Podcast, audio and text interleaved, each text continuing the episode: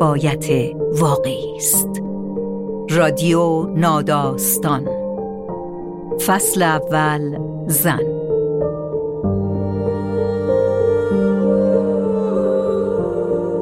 روایت زنان همیشه شنیدنی است. شیرالات شودر حامی این فصل از پادکست رادیو ناداستان.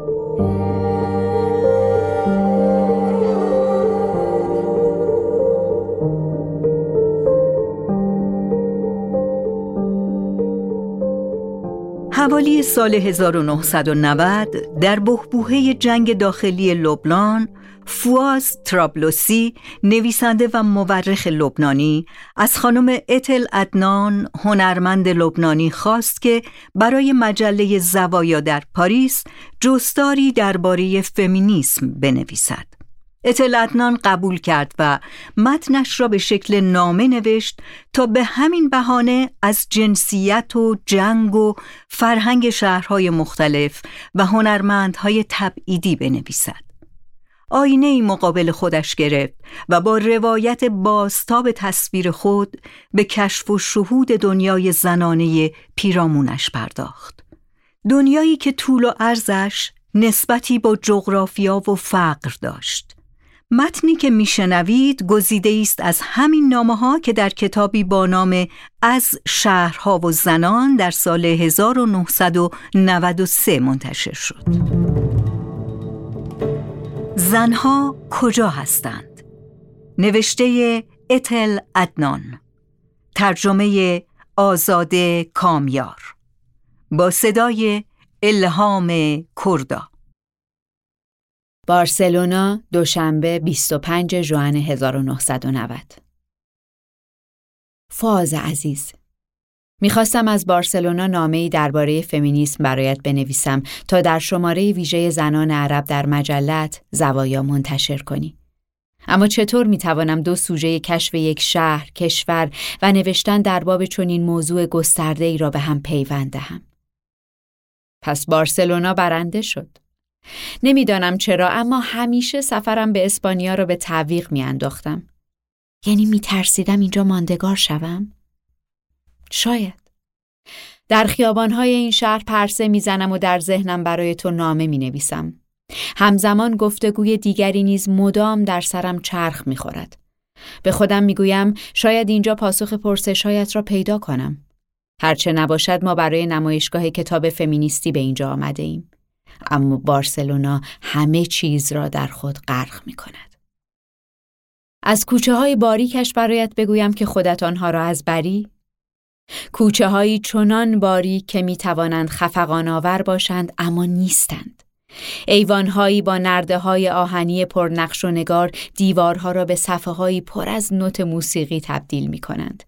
گیاهان سرسبز کل کوچه را به نقاشی از منظره های کاتالونیا شبیه کردند. پر از رنگ های قهوه‌ای، سیاه و سبز خاکستری که در نقاشی های آنتونی تاپیس می بینی. اما از همه بیشتر مردم شهرند که به یادت میمانند. مردمانی آرام و جهان وطن در اولین شب حضورمان در اینجا رستوران مصری دیدیم اما به جای آن به رستوران مورنا رفتیم. چند تا از فمینیست های آلمانی که در نمایشگاه کتاب دیده بودیم آنجا بودند. زنان ناشر از هر جای جهان که فکرش را بکنی به این نمایشگاه آمدند. موزه دریانوردی محل نمایشگاه معرک است. تاغ های رومی در آن تالار وسیع دیدنی است اما آنطور نیست که مغلوبت کند. انگار همان تاغ های کلیساهای سبک بیزانسی در سوریه است که در اینجا وسط و استحکام یافته. در دم می‌فهمی های افقی و صاف ما به خصوص وقتی آری از هر پیرای چوبکاری یا گچبری باشند فضایی فاشیستی می‌سازند. تعداد کتاب ها در نمایشگاه بسیار زیاد است. بینشان گم می‌شوی.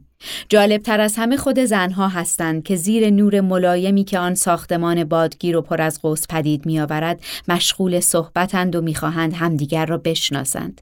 این مکان ذهن را از قید و بندهایش رها می کند آنجا که هستی هر جای دیگری را از یاد می‌بری. چیزی از اسکندریه کاوافی در بارسلونا وجود دارد. همه چیز قدیمی است اما هنوز به کار می آید و گذشته همچون جز زنده ای از حال در زندگی جاری است. این خصوصیت شگفتی می آفریند. زنان این شهر را آزاد یافتم. انگار اختیار بدن و کارهایشان دست خودشان است. نه سرکش به نظر می‌رسند نه زیر سلطه. باعث می شوند حس کنی وجودشان یک پارچه است و ذهن و زندگیشان هماهنگند. شاید با این قیاس ها بتوانم به بعضی پرسش هایم درباره زنان پاسخ دهم. رخوت زنان در های بعضی مناطق مثلا مراکش از کجا می آید؟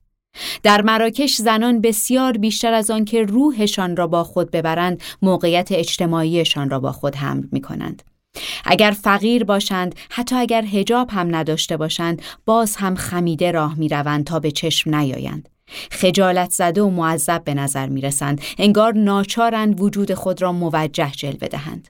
اگر ثروتمند باشند هم باز نامرئیند زیرا یا درون ماشینند یا درون خانه هایشان. در بیروت اما کدام بیروت؟ به محض طرح این پرسش بیدرنگ ناهمگونی جامعه و دستبندی ها موج برمیدارد.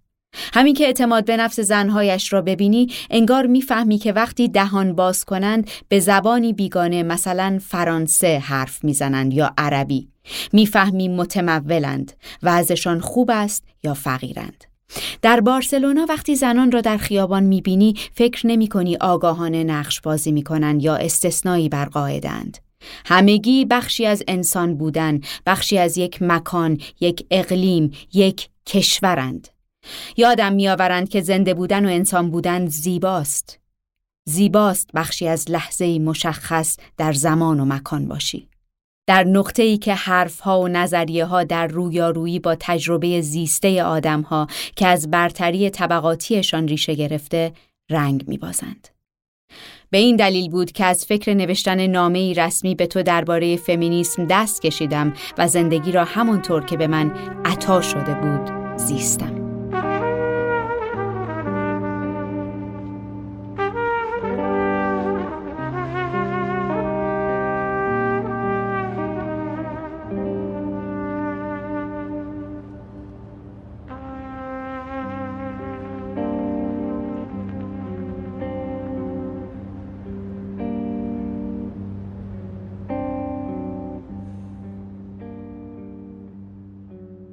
وقتی در خیابانهای بارسلونا قدم می زدم در جستجوی پاسخ پرسشم بودم و هستم. مسئله زنان؟ معنایش چیست؟ تجربهش چگونه است؟ البته که مسئله آزادی است، شخصی است، اجتماعی است. مسئله مخفی و اجتماعی است. در بارسلونا فمینیستا فکر می‌کردن نبردشان تازه آغاز شده است. با این حال نوعی از آزادی اینجا وجود دارد. جامعه به حدی از بلوغ رسیده و من آن را در پیاده گذر رامبلا احساس کردم. در جایی که پر از فروشگاه است و به اقیانوس می رسد و دوباره به سمت شهر امتداد می یابد. آزادی درونی هم که به هیچ وجه منتظر اجازه نهادها نمی ماند. زیر سلطه سرکوبگرترین رژیم ها چه مرد و چه زن می توانند آزادی را تجربه کنند و آزادیشان را حفظ کنند. آزادی وضعیتی ذهنی است در ذهن زاده می شود و بیشتر اوقات در ذهن نیز می میرد. غالبا اسمش را متانت، سرپیچی و اسیان می‌گذارند. برای مثال، نوال سعداوی در زندان قاهره با این نوع از آزادی در زنان مواجه شد. او زنی را دید که به اصطلاح روسبی بود. کتاب او به نام فردوس مجموعه ای از مصاحبه هایش با این زن است که به مرگ محکوم شده بود چون یک قواد بیرحم را به قتل رسانده بود. انور سادات رئیس جمهور آن زمان مصر وقتی از این پرونده با خبر شد تلاش کرد جان آن زن را نجات دهد و از او خواست در دادگاه طرح دعوی کند. فردوس نپذیرفت. نمی‌خواست زندگیش را به نظام قدرت مدیون باشد. به همین دلیل او شبیه چهره های بزرگ تاریخ است که به جای دست کشیدن از آزادی درونی خود مرگ را برمیگزینند. می‌دانم جستجوی عقاید سیاسی و فلسفی در خیابانها مثل صد کشیدن در برابر اقیانوس است. به این خیال که می توانی از این طریق عقب نگهش داری. اما من جای دیگری دنبالش نمی گردم. در رامبلا جمعیت انسانی روز یک شنبه خیابان را بالا و پایین می‌رفت. مردم شتابان به دنبال حوثها و علایق کوچکشان می‌رفتند. این جمعیت زرباهنگ عجیبی داشت. قلبی بود که می توانستی تپشهایش را ببینی و بشنوی. آواز کلی ها به گوشم خورد. فلامنکوی واقعی. زن چاق کوتاه قامتی با شکم برآمده که بلوز صورتی و دامن قهوه‌ای به تن و دمپایی به پاداش آواز می‌خواند. با صدای بم و خشدارش هجاها را کشیده و با تغییر زرباهنگ ها ادا می کرد و به این ترتیب نوعی وجه در شنونده پدید می آورد. موهای بلند وس کرده و پریشانی داشت. همه چیز در او و پیرامون او پر از فلاکت بود. پسرش سازی می نواخت که صدایی شبیه به آکاردئون از آن در می آمد. مردی که به نظر شوهرش می آمد کلاهی را جلوی مردم می گرفت. رهگذران می آمدند و می رفتند. خیلی ها نایستادند. به خصوص خارجی ها. بعد کم کم مردم دورش جمع شدند. زنان، فقیر و غنی به او گوش دادند و مردان نیز چه جوان و چه سالمند. بهترین صدای شهر بود فلامنکوی واقعی آن هم مجانی آوازش از خود بارسلونا می آمد. دو سه نفر از زنان نسبتاً مسنترها که لباسهای فقیرانه به تن داشتند و می‌شد گفت از طبقه متوسط رو به پایین بودند شروع کردند به پایکوبی و من یکی از پاسخهایی را که در پیش بودم یافتم. اگر مردم این شهر عرب بودند مثلا اگر در بیروت بودیم جوانان آشنای من یا بقیه مردم با دیدن این منظر شوخی های توهینآمیز می کردند. احتمالا حرف های بیرحمانه ای می زدند. مثلا به یکی از آن زنها می گفتند خیکی تو رو چه به رقص؟ یا به آن یکی می گفتند تو زوار در رفتن می‌خوای برقصی؟ به خودم گفتم مردان کشور من زنانی را که خود را با بدنشان آن هم در ملع عام ابراز می کنند نمیپذیرند. اینجا در این خیابان زنها برای رقصیدن لازم نبود زیبا باشند. این زنها آزاد بودند و همه به آنها احترام گذاشتند و جار و جنجالی هم به پا نشد. ها فضا را از موسیقی آشنای جمعیت سرشار کرده بودند. می توانستی در چشم شنوندگان عواطف گوناگونی را ببینی. چشم بعضی ها پر از غم شده بود. چشم بعضی دیگر پر از شگفتی و شب همچنان کش می آمد. ساعت حدود نه شب یا دیرتر بود و گویی روز همچنان ادامه داشت.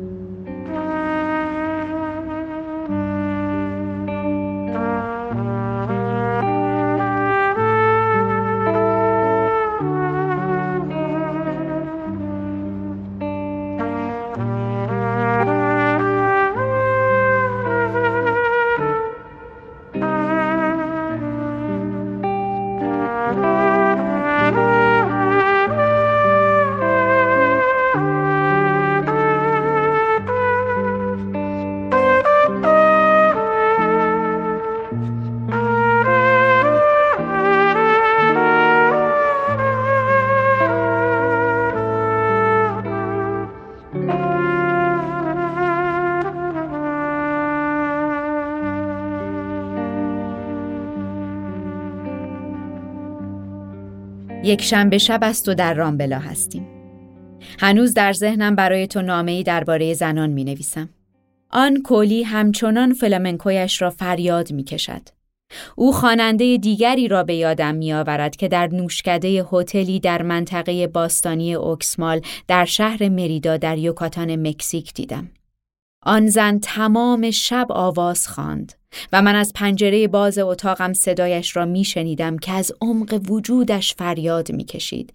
انگار داشت بچه ای به دنیا می آورد. آن هم مدام و با درد بسیار. درد، اشک، عشق، خوشبختی، گردن کشی. آوازش پر بود از اینها. ام کلسوم مجنون بود. این گونه بود آن شب و همینقدر شوریده گذشت. جلوتر رفتیم. به بندر نزدیک شدیم تا کمی قدم بزنیم. خودمان را در محله روسپیان دیدیم. برای من در روسپیگری همیشه تقدسی نهفته است. چیزی که ذهنم را درگیر خود می کند. زن جوانی به درختی تکیه داده بود و مواد مخدر مصرف می کرد. دیگری پشت خم کرده جلوی درگاه خانه‌ای در خود فرو رفته بود. گویی دچار نوعی خودشیفتگی شده که مقدمه جنون آتی است. قلبم سنگین شد. پرسش هایم درباره زنان از ذهنم کنار رفت. راه آمده را برگشتم. در رامبلا آن کولی با جمعیت کوچک اطرافش به سمت جایی دیگر می‌رفت. دنبال مکان دیگری بود. متوجه دختر جوانی شدم که کنارش ایستاده بود. دختری لاغر و سیه چرده. بعد اتفاقی شگفتانگیز رخ داد. زنی که می شود گفت سن و سالدار است از میان جمعیت پیش می آید. کفش به پا و کلاه سیاهی به سر. جز این به تمامی برهنه است. مستقیم جلویش را نگاه می کند و بدن گندمی و درشتش را پیش می برد.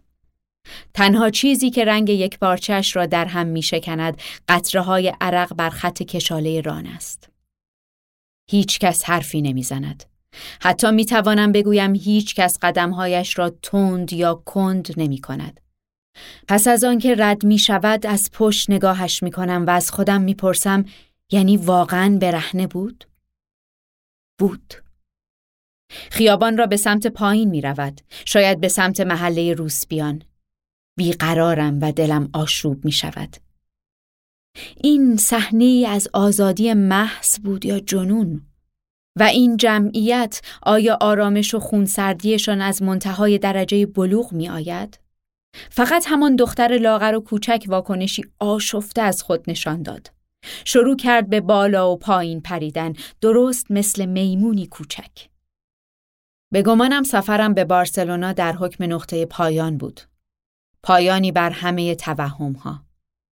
البته اگر اصلا از همان اول توهمی داشتم و پایانی بر اقلانیت پرسش هایی که اکنون از خود می‌پرسم. دیدار به پاریس با مهر اتل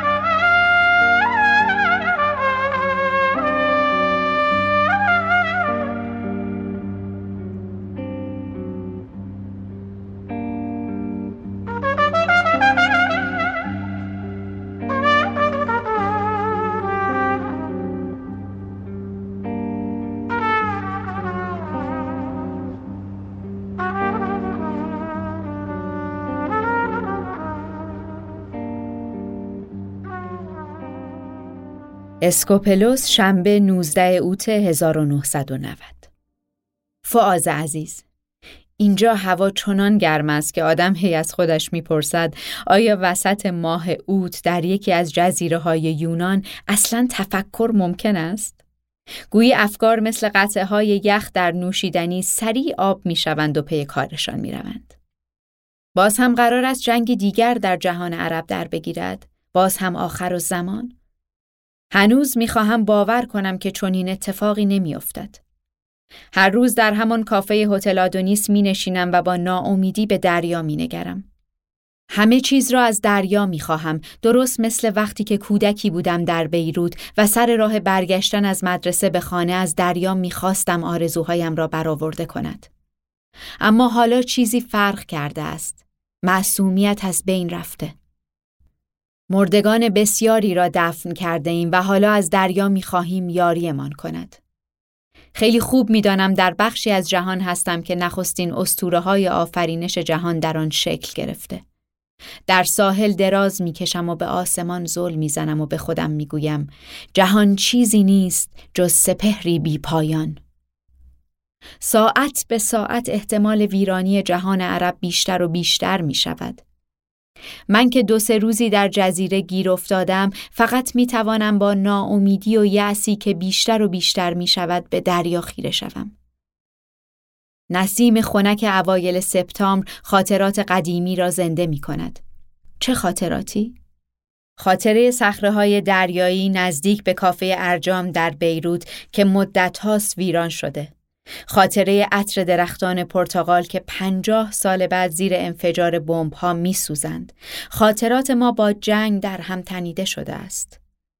دوروبرم فقط زنان سرگرم کار را می بینم و جنگل های کاج را که رایحه مست کنندهشان گویی به کلام انسانی بانک سر می دهد. چه کسی برای نجات آنها می آید؟ چه کسی از درختان زیتون دفاع می کند؟ چه کسی پیشروی دیوارهای سیمانی را متوقف می کند؟ در این میان ما به خاطر دروغها جانمان را از دست می دهیم. همه باورهایمان غلط از آب درآمدند جز تلقیمان از شن و شرافت که بدون آن حتی فتح جهان نیز بیمعنا می شود. همسایه هم زنی یونانی است گرفتار در اندوه. شوهرش گم شده در طوفان بازگشته به دریا. پسرش غرق شده در مواد مخدر و خیالات. زن تور ماهیگیری برادر شوهرش را رفو می کند. یک شنبه ها به کلیسا می رود و در اتاق رطوبت زده ای زندگی می کند که پنجره سخفیش رو به خلیج باز می شود. منتظر طلوع ماه می ماند. منتظر تغییر فصلها. صدای پای گردشگرها. به چشم او خورشید دشمن است. هرگز به زنانگی خود فکر نمی کند. خود را شکمی می بیند که باید سیر کند. قربانی سرنوشت. دلیلی نمی بیند بشر را متهم کند. بعد اقبالیش او را به نیروهای فرازمینی وصل می کند. ترجیح می دهد با کره مقدس همدمش باشد تا این زنان خارجی که حسرت زندگیشان را می خورد و خار می بیندشان. مسیح او بر هر مقام رسمی دیگری مقدم است. به خاطر مسیح است که میپندارد قدرت همیشه از پول نمی آید. فقط روی پای خودش ایستاده و دسترنج خودش را خورده. او تمامی رازهای فراتبیعی را با انکار حل کرده است. نه خیر در کار است و نه شر. اما اینها هر دو رازهای الهی هند. خود را خسته می کند که رنج گذر زمان سهلتر شود. روی تشکی بسیار نازک بر کف سنگی اتاق میخوابد. زیاد خواب می‌بیند. بیشتر از همه خواب سیلاب هایی که میآیند و خانهاش را با خود می‌برند. دائم لعنت میفرستد و ناسزا می‌گوید. اما بعد فورا صلیب می‌کشد و حس می‌کند بخشوده شده. در چشمانش چیزی هست که در چشمان گربه های خیابانی هم می‌بینی. بی هیچ امیدی در دل نگاهش را به دور دست میدوزد. ادعایی هم ندارد. محل زندگی او جایی است که انسان با طبیعت یکی می شود و پایان عمرش که برسد همینجا هم خواهد مرد.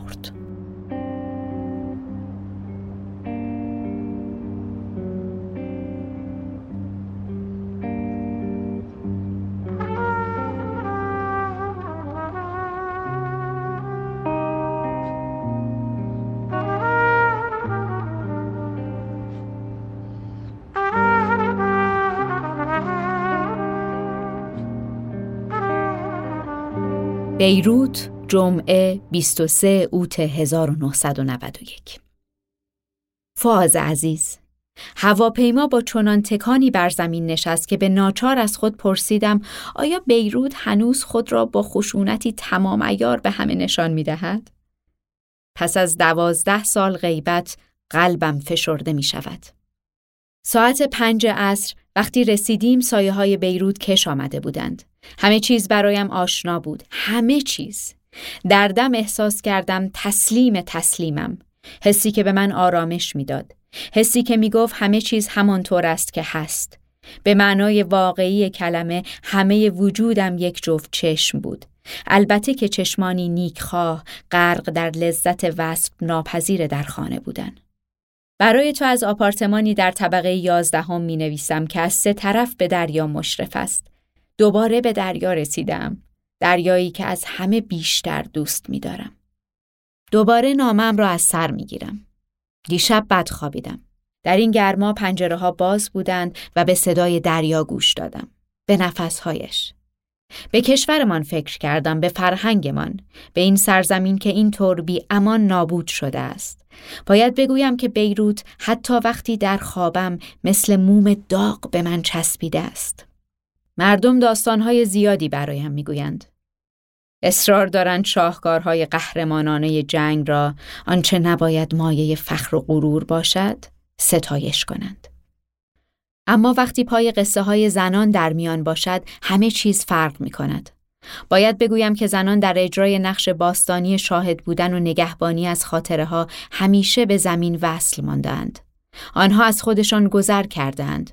قدرتشان بر عادتها و تعصباتشان فائق آمده است. به همین دلیل است که مادر جنین، جنین روبیز هنرمند و دار لبنانی که 90 سال دارد، هنوز تنهای تنها در آپارتمانش در طبقه بالای ساختمانی پر از دفترهای ویران و نیمه سوخته در محله سفارت فرانسه که اکنون آن هم مخروبه و متروک و ورود ممنوع است زندگی می کند.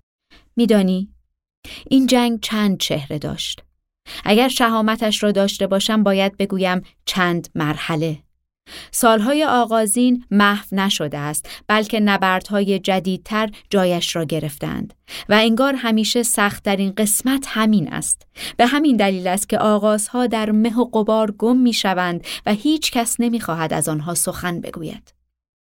به دریا نگاه می کنم طوری که انگار در این شهر هرگز هیچ کار دیگری نبوده که انجام بدهیم جز نگاه کردن به دریا. اما قلب شهر دارد میپوسد و از غمی سهمگین میسوزد و کل بخش غربی که قدیمها زیبا بود خودت خوب میدانی. از حجوم ماشین هایی فرسوده تر از آدم ها به سطوح آمده است.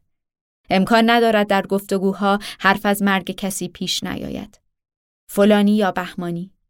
همیشه کسی هست که در بازی تقدیر از پادر آمده باشد. گاهی به این فکر میافتم که این جنگ پانزده ساله گرامی داشته بی پایان مرگ بود. در شرق مرگ را دوست دارند چون هر چیز مقدس را دوست دارند. اینجا همه چیز مقدس سازی می شود. فرد، خانواده، قبیله، تبار، سرزمین، پول، زن و مقدس یعنی هر آنچه پابرجاست و تغییر ناپذیر. همچون مرگ که قربانی می و ما در این حلقه گرفتار مانده ایم. آیا چون زیستن نمی‌دانیم مرگ را دوست میداریم؟ یا مرگ را دوست داریم چون پاکبازی را از تسلیم و رضا برتر می‌دانیم؟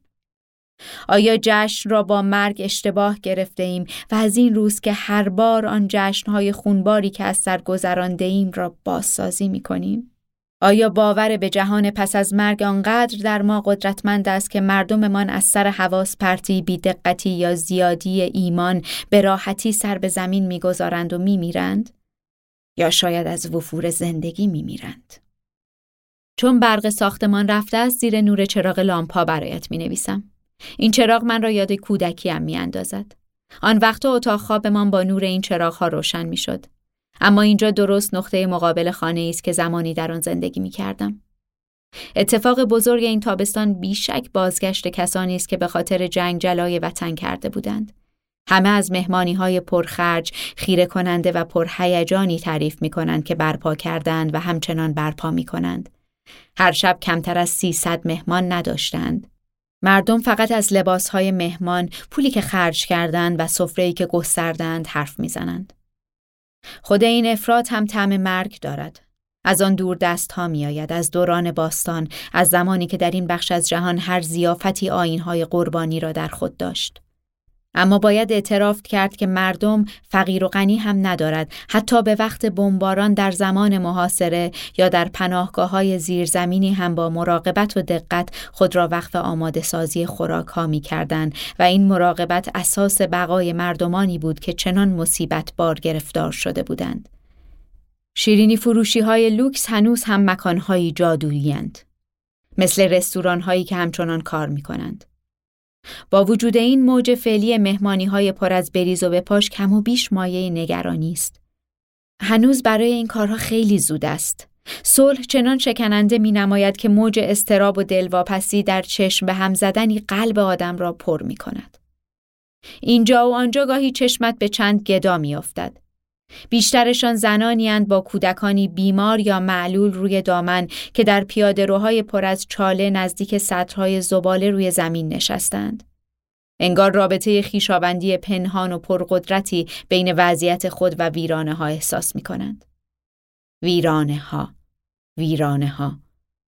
ساختمان های رو فروپاشی که ویرانی اسکلتشان را اوریان کرده است و وسواسی که مردم به خصوص زنان به خانه ها پیدا کردند. آپارتمان های بزرگ آدم های بسیار ثروتمند چنان سریع تعمیر می شود انگار این شتاب برای دور کردن ادبار و شوربختی حیاتی است. به همین دلیل وارد بعضی محله ها که می‌شوی خیال می‌کنی اصلا هیچ اتفاقی نیفتاده. اما این فقط توهم است. ویرانی حقیقت دارد. این زنان هستند که از جنگ حرف می‌زنند. مردان ترجیح می‌دهند ساکت بمانند. شاید از شرم خودشان و همقطارانشان باشد که از وقایع هولناک جنگ چیزی نمی‌گویند. حراسانگیز اینجاست که وقتی مردان در مواردی نادر از جنگ حرف می‌زنند تقصیرش را به گردن دیگران میاندازند. همیشه بهانه میآورند که گیر افتاده بودند و چاره ای نداشتند. به خصوص ادعا می کنند که هیچ کاری به کار جنگ نداشتند. پس این جنایت ها کشتارها و حراس ها را چه کسی مرتکب شده است؟